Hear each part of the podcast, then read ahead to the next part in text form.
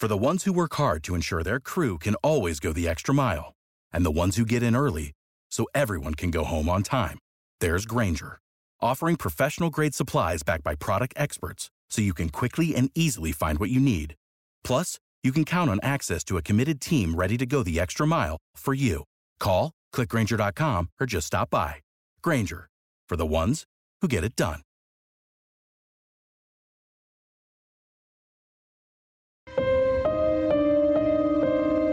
I'm Kathy with a C, And I'm Kathy with a K. and this is season two of Killer Destinations. Today's destination is Baltimore County, Maryland. The name Baltimore comes from Cecil Calvert, the Baron Baltimore from the town of Baltimore in County Cork, Ireland. In 1632, he received a charter from King Charles I to become the first proprietor of the newly formed colony of Maryland, by the way, which was named after the king's wife, Henrietta Maria. The official founding of Baltimore County came in 1659, the sixth of the now 23 counties in the state of Maryland. Although the county once included the city of Baltimore, the city separated itself from the county on July 4, 1851, and became an independent city. As one of the 13 original colonies, Maryland was the location of a number of monumental events in the history of our country. The first dental school in the world was founded in Baltimore in 1840. The first telegraph line in the world was established between Washington, D.C. and Baltimore in 1844. And Baltimore was home to the first black owned shipyard in the United States, the Chesapeake Marine Railway and Dry Dock Company. But in 1984, the brutal murder of a nine year old girl set in motion the events that would lead to another notable first in Baltimore County. But this one was born of tragedy and despair.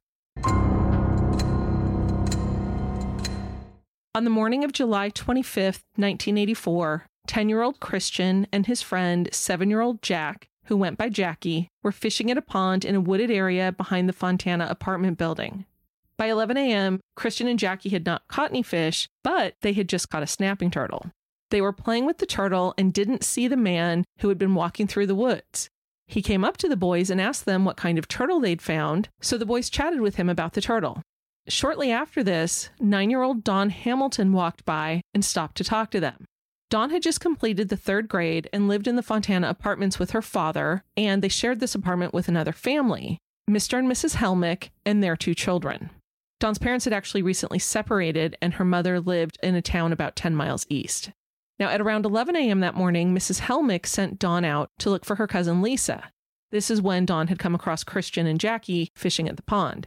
She asked the boys if they would help her look for her cousin, but the boys refused because they wanted to keep fishing. However, the man who was with them offered to help Dawn, and the two walked off together.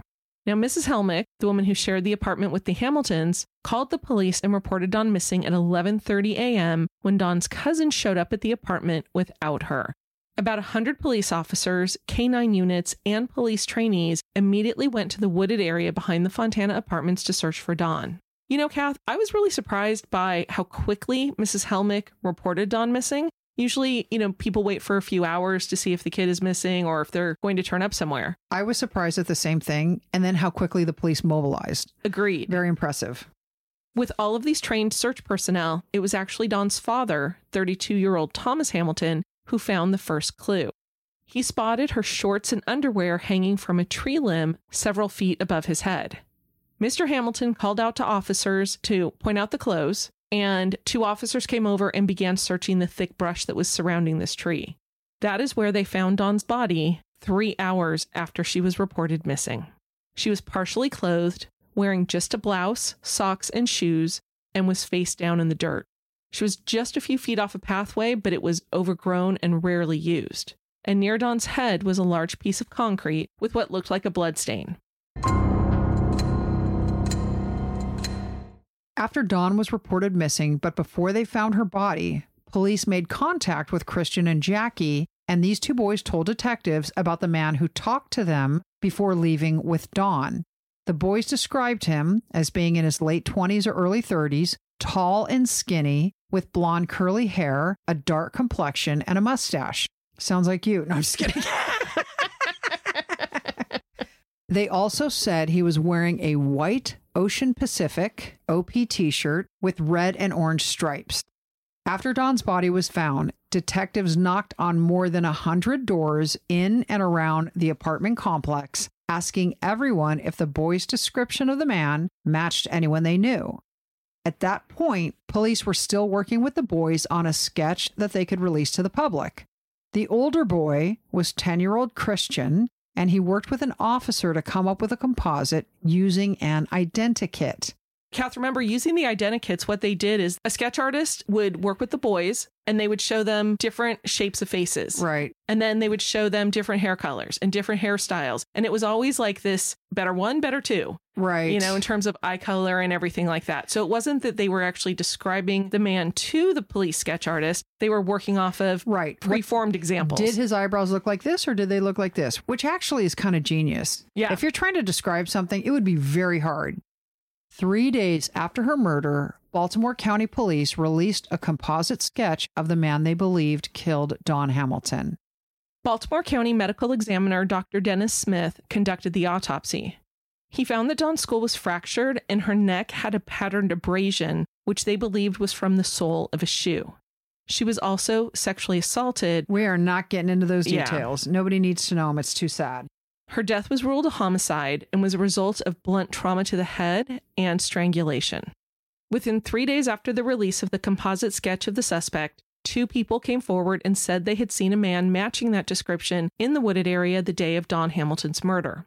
Donna Ferguson told police she saw 9-year-old Dawn talking with a man near the woods at approximately 10:30 a.m. that day. James Keller told police he was driving on a road that bordered the wooded area and saw a man matching the suspect's description standing on the side of the road. The police also received many calls to their tip line. It was in excess of 500, but one of them stood out.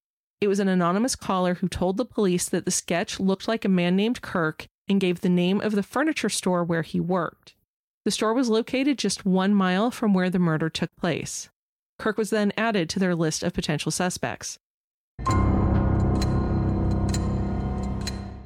Two weeks later, in the early morning hours of August 9, 1984, Kirk Noble Bloodsworth was arrested for the murder of Dawn Hamilton. Bloodsworth grew up in Cambridge, Maryland, about 90 miles south of Baltimore County. He was 22 years old and an honorably discharged Marine, and he was a champion discus thrower, actually in high school and the Marine Corps, who worked in a furniture store and as a fisherman. He had no prior convictions or contact with the police, not even a parking ticket. He was denied bail by Judge Gerald Whitstadt, who told him at the time that a conviction could bring him the ultimate punishment. It could be death, it could be life in prison. So, as it turns out, a few days before Bloodsworth was arrested, his wife, Wanda, filed a missing persons report. They had been married for a few months and living in Baltimore County, and Wanda became concerned when Bloodsworth did not come home for a couple nights. Based on the information from the missing persons report, including the fact that her husband's name was Kirk and he worked at a furniture store, Detective Robert Capel tracked Bloodsworth to his hometown of Cambridge two weeks after the murder. So, the day before he was arrested, Bloodsworth agreed to go to the local police station in Cambridge and speak with Detective Capel. The conversation, as you can imagine, focused on Bloodsworth's activities on the day Dawn was murdered. Bloodsworth had a hard time remembering his exact whereabouts, but said he had never been to the area near the murder scene. He also told the detective that after picking up his paycheck, nine days after the murder, he took the bus to Cambridge. Prior to concluding the interview, Detective Capel took two Polaroids of Bloodsworth. When the detective returned to Baltimore County, he used one of the pictures in a photo array that he showed to Christian and Jackie. These are, again, are the two little boys at the pond. Christian identified Bloodsworth, but Jackie was unable to make a positive identification. Now, based on Christian's positive identification, Detective Capel obtained an arrest warrant for Bloodsworth. He returned to Cambridge the following day, arrested Bloodsworth, and then interviewed him for a second time. The detective once again asked Bloodsworth about his activities on the day of the murder, July 25, 1984. Bloodsworth reiterated his statements from the day prior. He was unsure of his precise whereabouts, but he was sure that he had never been to the area where Dawn was murdered. Five days later, Detective Capel put together a police lineup.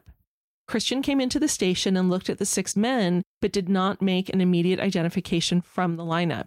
However, immediately afterward, Christian told Detective Capel that he knew the whole time that it was number six, which was Kirk Bloodsworth's number in the lineup, but Christian was too scared to say anything.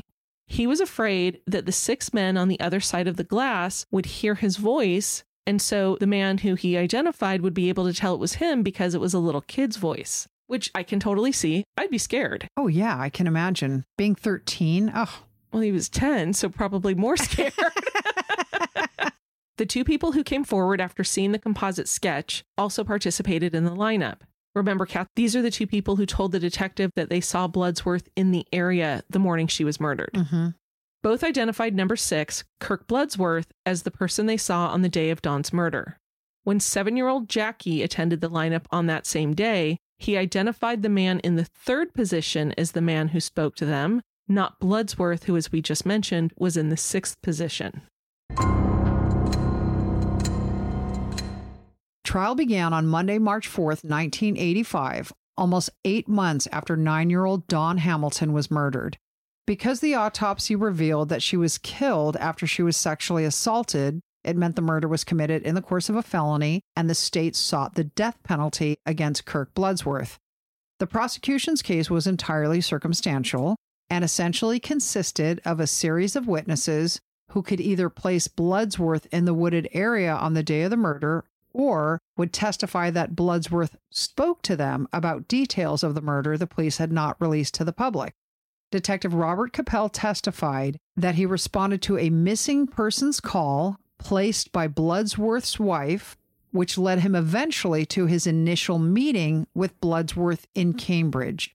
Detective Capel also testified about his efforts at a photo lineup and an in person lineup and explained that in the in person lineup, Christian did not identify Bloodsworth, but he told the detective immediately afterwards he knew it was Bloodsworth. He was just afraid.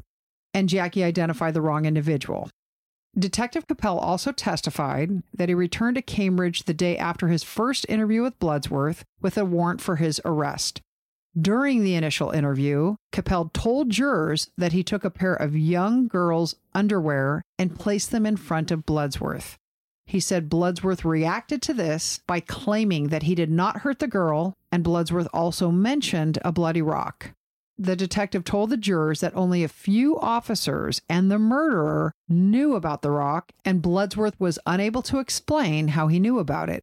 The prosecution also called an FBI footprint expert to the stand. Agent William Heilman III showed jurors a three foot high blowup of a bruise with a herringbone pattern that was found on Dawn's neck. The prosecution posited that the pattern corresponded to the soles of tennis shoes taken from Bloodsworth's apartment. However, Agent Heilman testified that he could find no marks linking the bruise conclusively to Bloodsworth's shoes. He told the jury he could only conclude that the bruise might have been from Bloodsworth's shoes or any of hundreds of thousands of other shoes with the same design. You know, Kath, I was so surprised to see that the prosecution brought him up to testify. I know, but at least he told the truth. Well, no, absolutely. As an FBI agent, you would expect that. But at what point did the prosecution go, mm, maybe this isn't helpful? Right. Hundreds of thousands of people? yeah. Now 11 year old Christian testified that Bloodsworth was the man who spoke to him when he was fishing at the pond and then left with Dawn. Now 8 year old Jackie took the stand. Remember, he's the boy who was unable to identify Bloodsworth in a photo array and picked the wrong man in the lineup. Now he tells the jury when he and his mom got home after this lineup, he told her that he was scared, so he identified the wrong man, and that he knew it was number six all along. Strangely, Kath, it was not until three weeks after that lineup that Jackie's mom actually reached out to the police to let Detective Capel know what had happened. I find that so bizarre. I do too. That was weird, but here's the odder thing. okay. Do we have a sea lion thing as well? We do. Here's the stranger thing. At trial, when Jackie was asked to identify Bloodsworth in court, he was not able to do so. Maybe he didn't recognize him without his OP shirt on. Ooh, very true. You remember OP shirts, obviously. Oh, obviously, OP Pro surf contest in Huntington Beach every year. They were so popular. But I was also wondering, was he wearing dolphin shorts with them? Those were popular at the same time. Way back in the day when I backpacked through Europe with my sister and your sister, the only thing that was stolen from me were a pair of OP socks. Isn't that funny? That is funny. Are you sure my sister wasn't the one who stole it? she came back with them. I just assumed she bought them there. You know, speaking of dolphin shorts, it was so funny when I was playing soccer back in the day and our uniforms switched to where we were all wearing dolphin shorts. My mom was so mad because the shorts were expensive and they were so immodest. She's not wrong. No, she's not wrong. But I think it's fine when the girls wore dolphin shorts. Men Oh. should never have been allowed to wear dolphin shorts. That's a freaking high crime. There, there's anyone, Nobody wants to see that. No, it's like speedos. Exactly. Dolphin shorts and speedos should be illegal. saved for your own backyard. Right. Nothing else. if you're a man wearing dolphin shorts or speedos at the beach, you're doing it for all the wrong reasons. Okay, so back to the story. The prosecution calls James Keller and Donna Ferguson. These are the two people who testified they saw Bloodsworth in the area of the murder on the day of the murder. They also call Nancy Hall. Ms. Hall also testified that she saw Bloodsworth in the early morning hours on the day of the murder. She took part in an in person lineup and was able to identify Bloodsworth as the man she saw. There were also three additional witnesses from the defendant's hometown of Cambridge. Tina Christopher, who was the defendant's friend, testified that she had a conversation with him on the day he was interviewed by Detective Capel in Cambridge. But it was interesting, Kath, because the way she was talking at trial, it was kind of like a rambling stream of consciousness. She was like, Well, he talked about what the little girl was supposed to be wearing, and then things that went on in July, and then he went on and on and on. And then he told her that he and another guy were on this beach, and this girl came up to them and asked him to help her, but the other guy supposedly took her off somewhere. It wasn't him. It was very strange that, again, she was brought up to testify. It was not a very coherent testimony. And so she was cross examined, and the defense attorney basically said, Hey, did he ever tell you who the other guy was? And she's like, No. And she also admitted that he only mentioned the little girl once. Basically, the defense attorney brought out the fact that this woman was not paying attention to the conversation and she was trying to conform her recollection as to what she knew of the allegations against him. Exactly.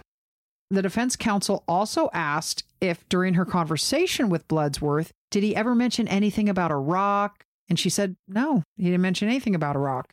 So basically, this witness was a whole lot of nothing. Yeah. Another Tina, Tina Furbush. How would you like that last name? I would not like that last name. Yeah, no, Furbush. Oh my goodness. Okay, so we're not going to use it. We're just going to call her Tina number two. exactly. We're like 15 year old boys. Totally. So Tina number two was another friend from Cambridge, and she testified that she had a conversation with Bloodsworth after he had met with Detective Capel, in which he said he was a suspect in the rape and murder of a little girl in Baltimore.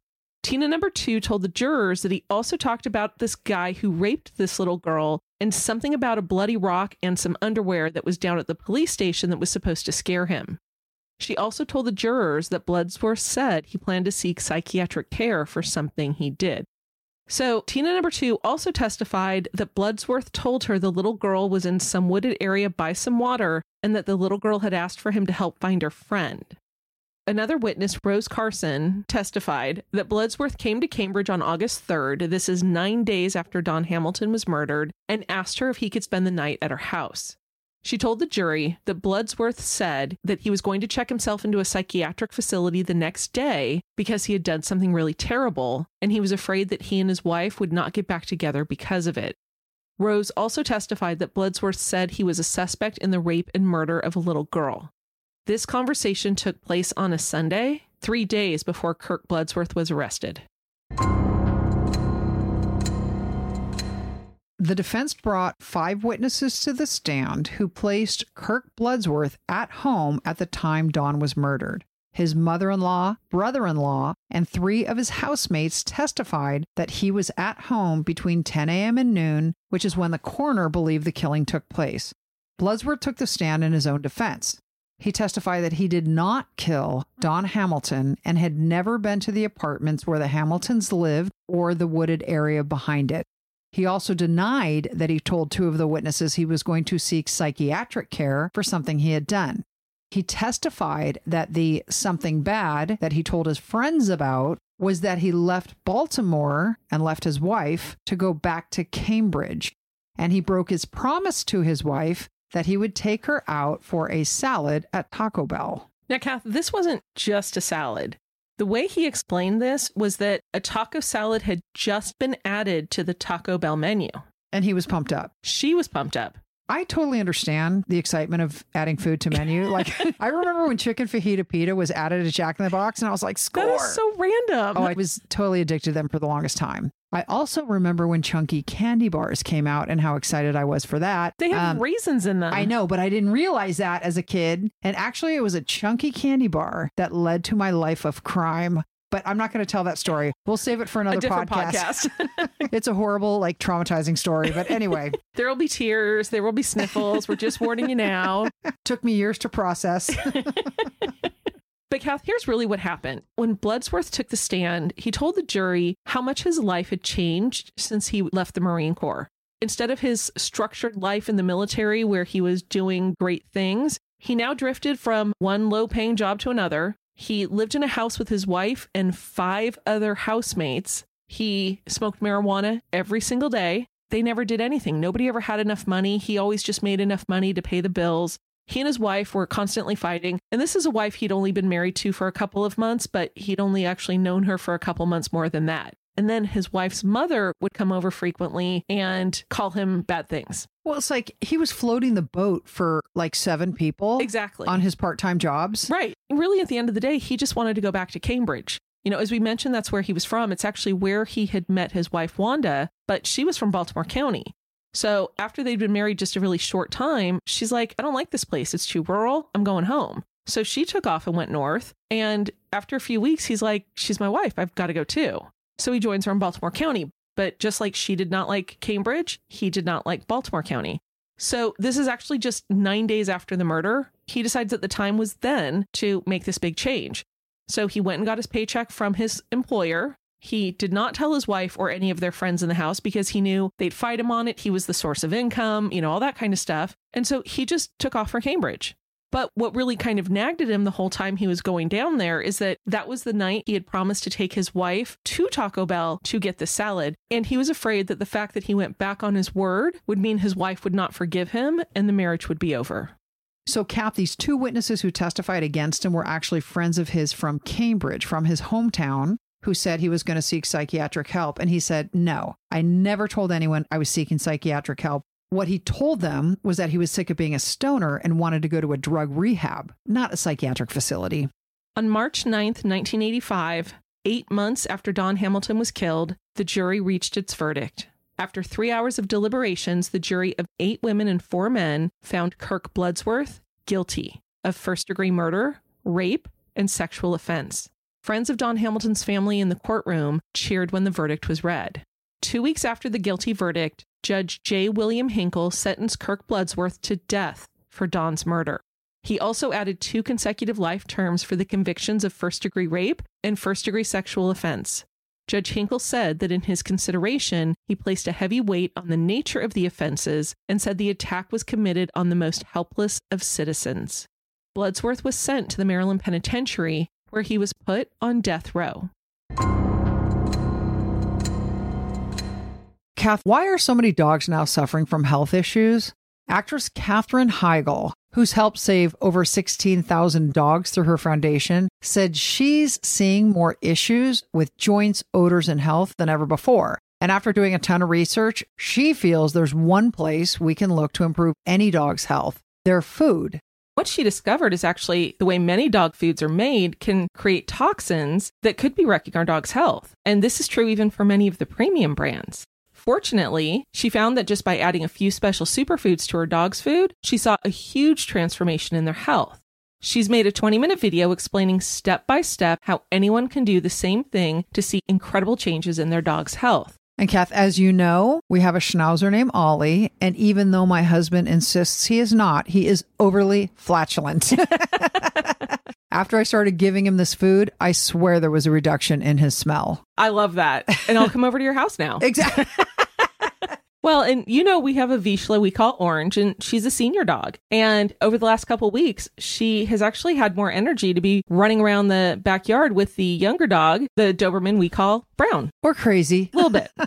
So if you want to keep your dog healthy and happy, go to badlandsfood.com slash killer D and watch Katherine's video right now. Again, that's B-A-D-L-A-N-D-S F-O-O-D dot com slash killer D.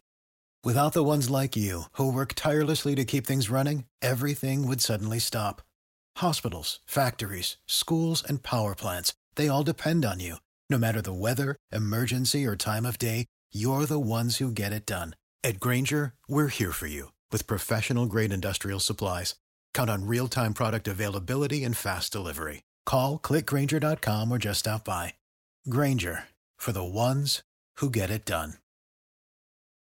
Defense counsel immediately filed an appeal, and the following year, the Maryland Court of Appeals reversed Bloodsworth's conviction and remanded the case for a new trial after finding his rights were violated in his first trial. Bloodsworth's appeal covered several areas, but the Court of Appeal basically ruled on one issue. During the trial, his attorneys filed a discovery motion, which is very common, and it requests all exculpatory material, requesting the names, addresses, physical descriptions of any persons other than the defendant who were arrested or otherwise taken into custody by police or prosecution as possible suspects in the case. Prosecutors withheld a police report that implicated a newspaper delivery man who was in the area at the time of the killing. Now, Kath, I thought this was so interesting because in the Court of Appeal opinion, it basically says somewhere between the penalty phase of the trial and the sentencing phase of the trial, Bloodsworth's attorney became aware that he did not have all the exculpatory evidence. And I have no idea how he got the police report, and the court does not explain how. So, what happened was the prosecution failed to produce all information on a potential suspect named Richard Gray. Gray delivered newspapers and was discovered wandering in the woods in the vicinity of the crime shortly before Dawn Hamilton's body was found. He was wearing green camouflage fatigues and carrying a policeman's billy club. Gray is the person who directed Dawn's father to the shorts and underwear hanging from a tree branch near where she was found. In addition, a pair of girls' underwear was found in the back seat of Gray's car during a consensual search. Now, he had been eliminated as a suspect based on a series of interviews, but still, this information should have been provided to the defense and was not.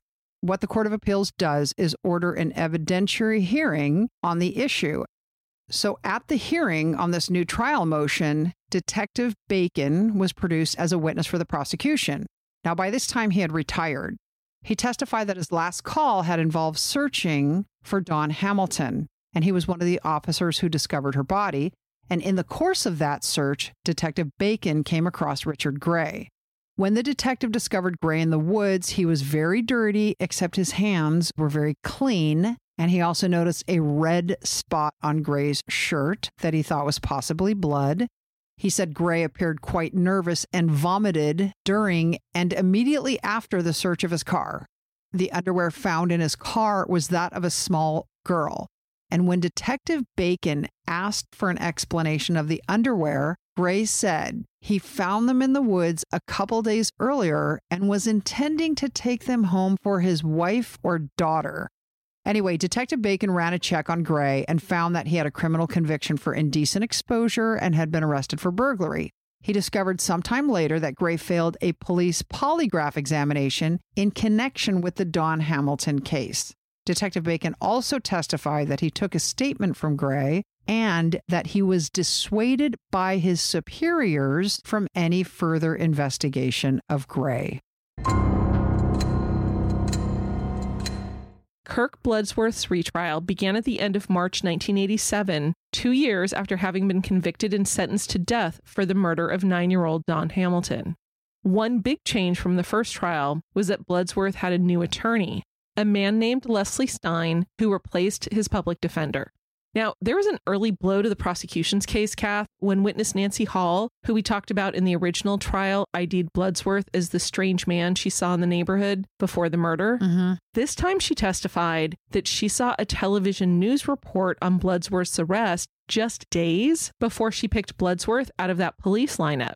Ms. Hall also told the jury that she told police this information before viewing the lineup and told the prosecution about it prior to the original trial. It was also brought out that now 14 year old Christian, one of the boys fishing at the pond, testified at this trial that his mother received $200 in reward money from the apartment complex where the Hamiltons lived after Christian picked Bloodsworth out of the lineup. Now 11 year old Jackie also admitted his mother received the reward money as well. Now, after two days of testimony, prosecutors Ann Brobst and Michael Pulver rested their case. Defense attorney Stein sought the dismissal of all charges, saying that the prosecution had not proved their case, stating that the witnesses lacked credibility and there was no physical evidence connecting Bloodsworth to the crime.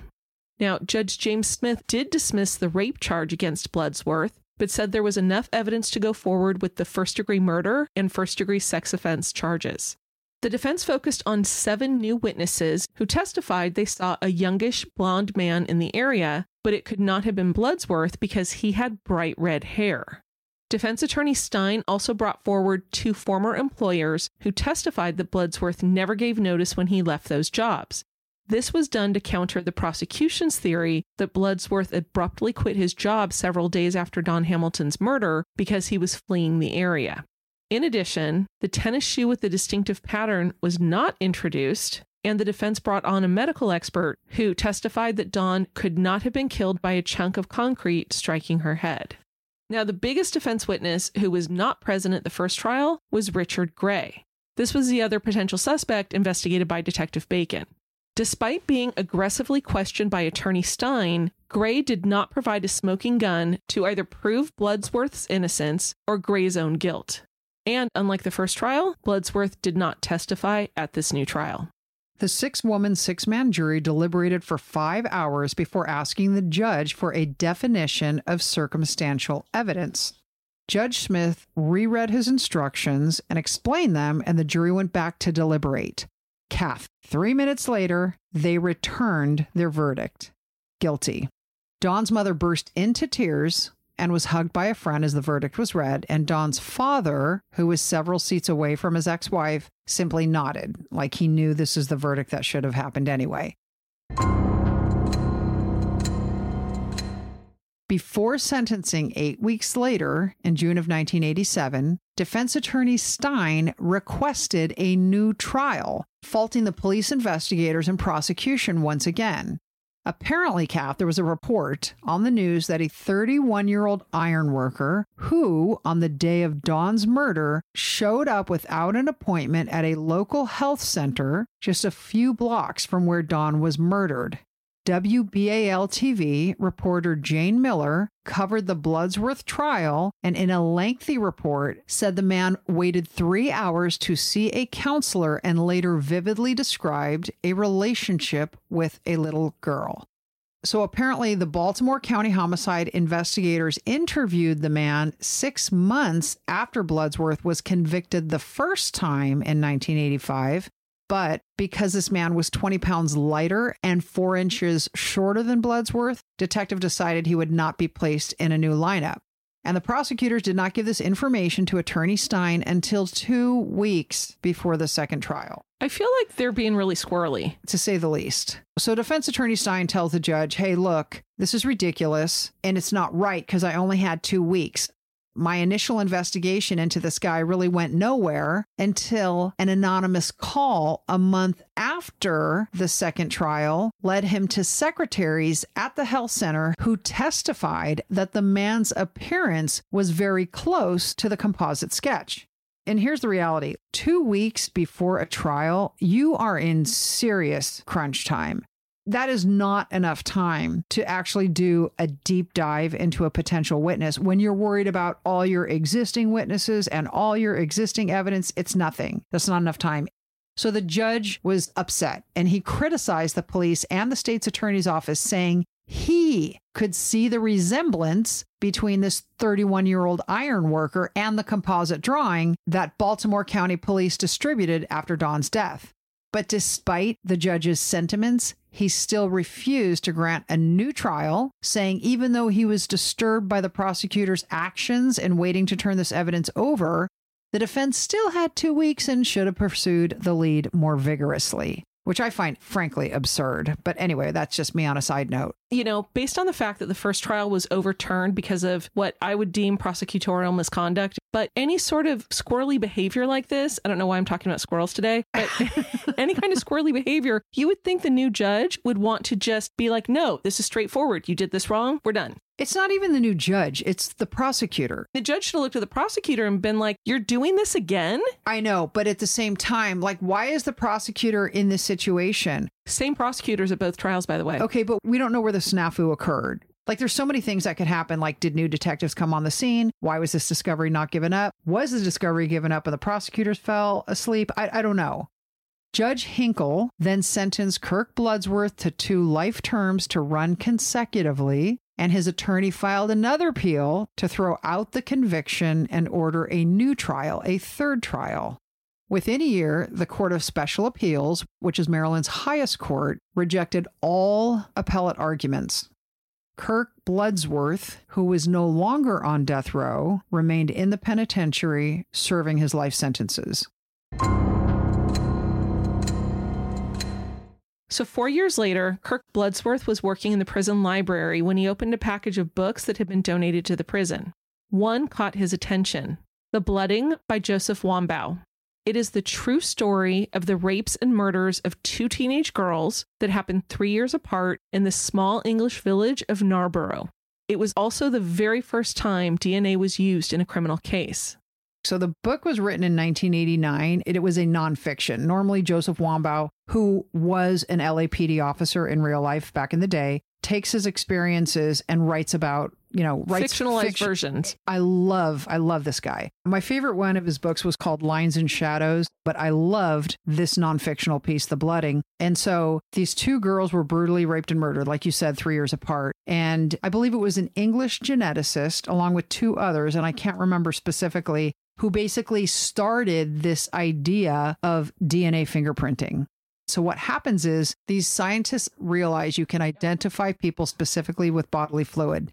They compare the semen samples on the two murder victims and they realize it's the same killer. So, this is a small village, and they ask every single man to donate blood, and they sample like 4,000 people. So, one of the guys police finds out, asks somebody else to donate blood on his behalf. I recall he was in a pub bragging. Exactly. They find out who he is. They ask him to donate his blood, and sure enough, he's the killer. And I, I, had to refresh my recollection about the book, but I remember reading it and thinking that the killer had a horrible name. And so his name was Colin Pitchfork. it's like, man, you sound like a killer. Not quite as bad as Furbush, but I'm wondering if right. both of those put them in like specific uh, occupations. Anyway, great book. Highly recommend it. And so Bloodsworth reads this book and he's inspired by it. Right. After he read it, he believed that this same forensic technique could be used to prove his innocence once and for all. This whole time, all of these years, he had been insisting that he was innocent and everybody was wrong. Right.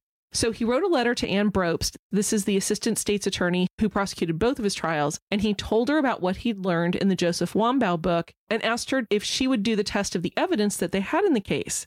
Well, several months went by before he received a written response from prosecutor Brobst. She stated that the DNA in the Dawn Hamilton case had been inadvertently destroyed. But he kept pursuing this. He began a letter writing campaign, writing to as many lawyers as he could telling them about this new DNA technique and asking them to help him find out if the evidence had actually been destroyed.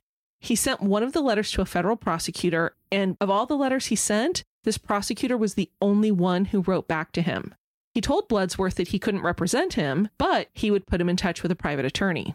So, several months later, attorney Bob Morin agreed to take Bloodsworth's case pro bono. And interestingly, Kathy, Morin is now a DC judge. Mm-hmm, I saw that. So for Bloodsworth, though, this was like hitting the lottery. So, Kathy, there's a documentary that I saw on Amazon. It's called Bloodsworth. Mm-hmm. And in it, he tells the story of what happened with this new attorney. Bloodsworth was on the phone with Morin, and they were talking about this evidence potentially being destroyed. And Morin told Bloodsworth, "I've already checked for it twice. I've looked around different places in the in the evidence room, couldn't find it." And Bloodsworth said to him, "Please go check it just a third time. Like we just got to make sure." So Morin agreed, went for a third time, again looked high and low in the evidence room, and didn't find anything in the Dawn Hamilton case. According to Bloodsworth in this documentary, as Morin was leaving the evidence room, he passed by a friend who happened to clerk for Judge Smith. This was the judge at Bloodsworth's second trial. His friend asked Morin what he was up to, and Morin told him that he was looking for evidence in the Hamilton case, but hadn't been able to find anything. And the friend looked at Morin and said, um, I can help you. I know exactly where it is. The law clerk took Morin into Judge Smith's chambers and showed Morin the evidence box, which was in Judge Smith's closet. Okay, this is so interesting to me because I don't know how this could happen. Any of it. I know. And so obviously it's part of a documentary that you saw, but in my mind, I'm like, why would a judge have a box of evidence in his chambers four years after trial? How come that box was not put back in the evidence room? And then the second question I have on the story is like, where was the Baltimore County evidence room? Now, it could have been in the same courthouse at the time, but the whole thing is interesting to me. I know that we're missing pieces of this puzzle in the story, but the reality is, after checking three times, however he did it, this guy comes up with the box of evidence. Typically, people can't just walk through the evidence room. It's not like a library where you get to go check things. It's very, very secure. I know that many police departments are often next door to courthouses.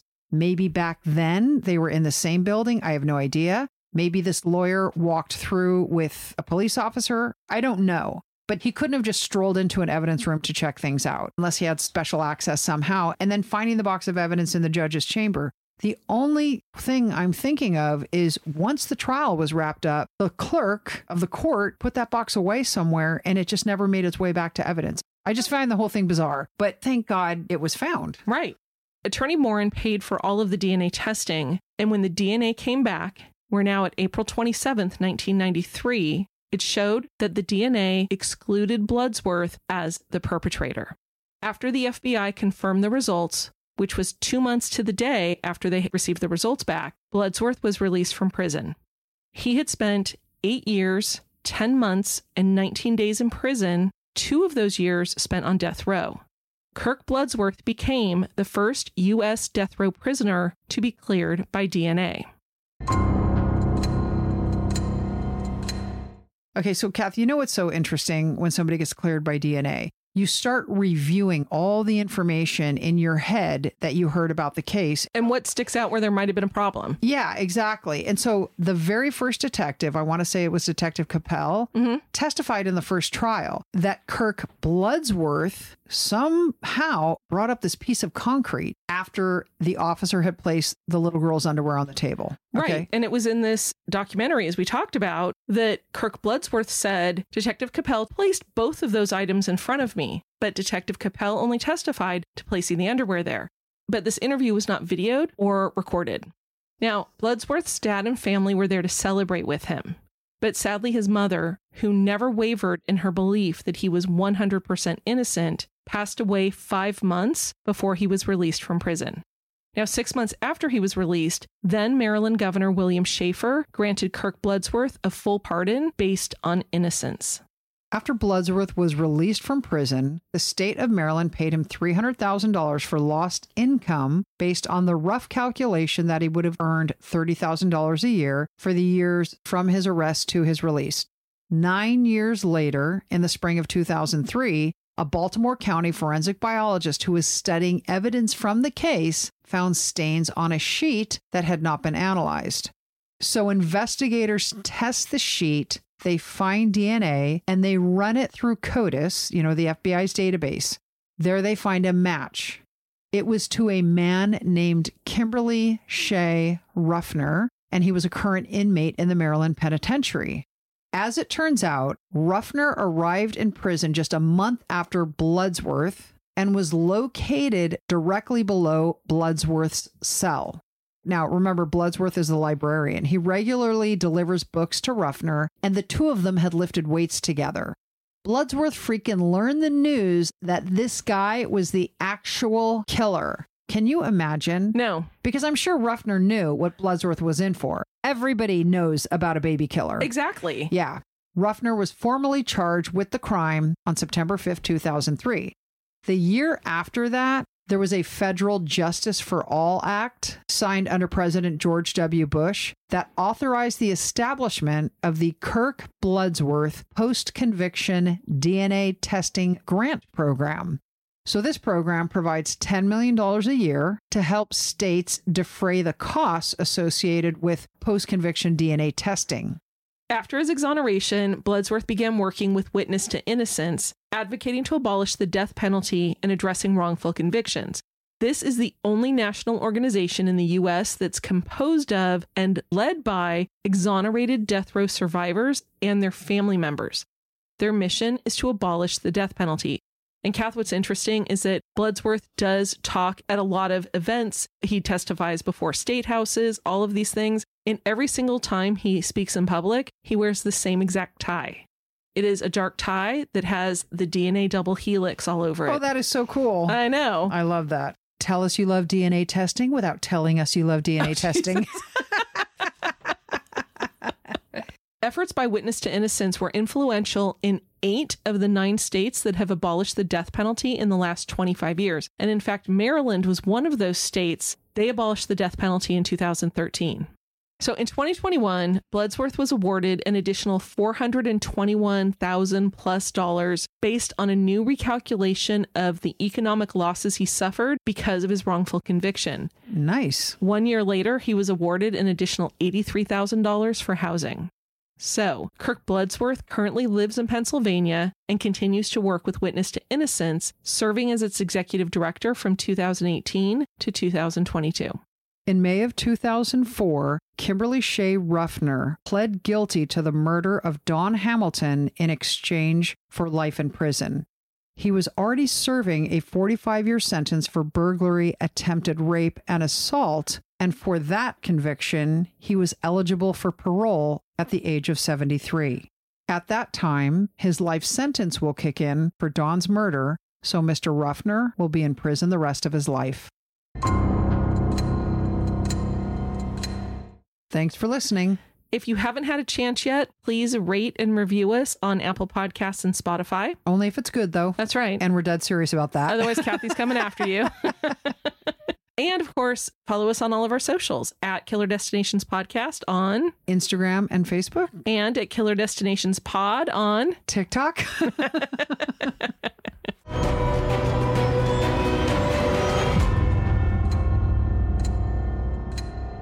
Support for this podcast and the following message come from Corient. Corient provides wealth management services centered around you. They focus on exceeding your expectations and simplifying your life. Corient has been helping high achievers just like you enjoy their lives more fully, preserve their wealth, and provide for the people, causes, and communities they care about. As one of the largest integrated fee only registered investment advisors in the U.S., Corient has deeply experienced teams in 23 strategic locations. Corient has extensive knowledge spanning the full spectrum of planning, investing, lending, and money management disciplines. Leverage Corient's exclusive network of experts to craft custom solutions designed to help you reach your financial goals, no matter how complex they may be. Real wealth requires real solutions. For more information, connect with a wealth advisor today at corient.com. That's C O R I E N T.com. Corient.com.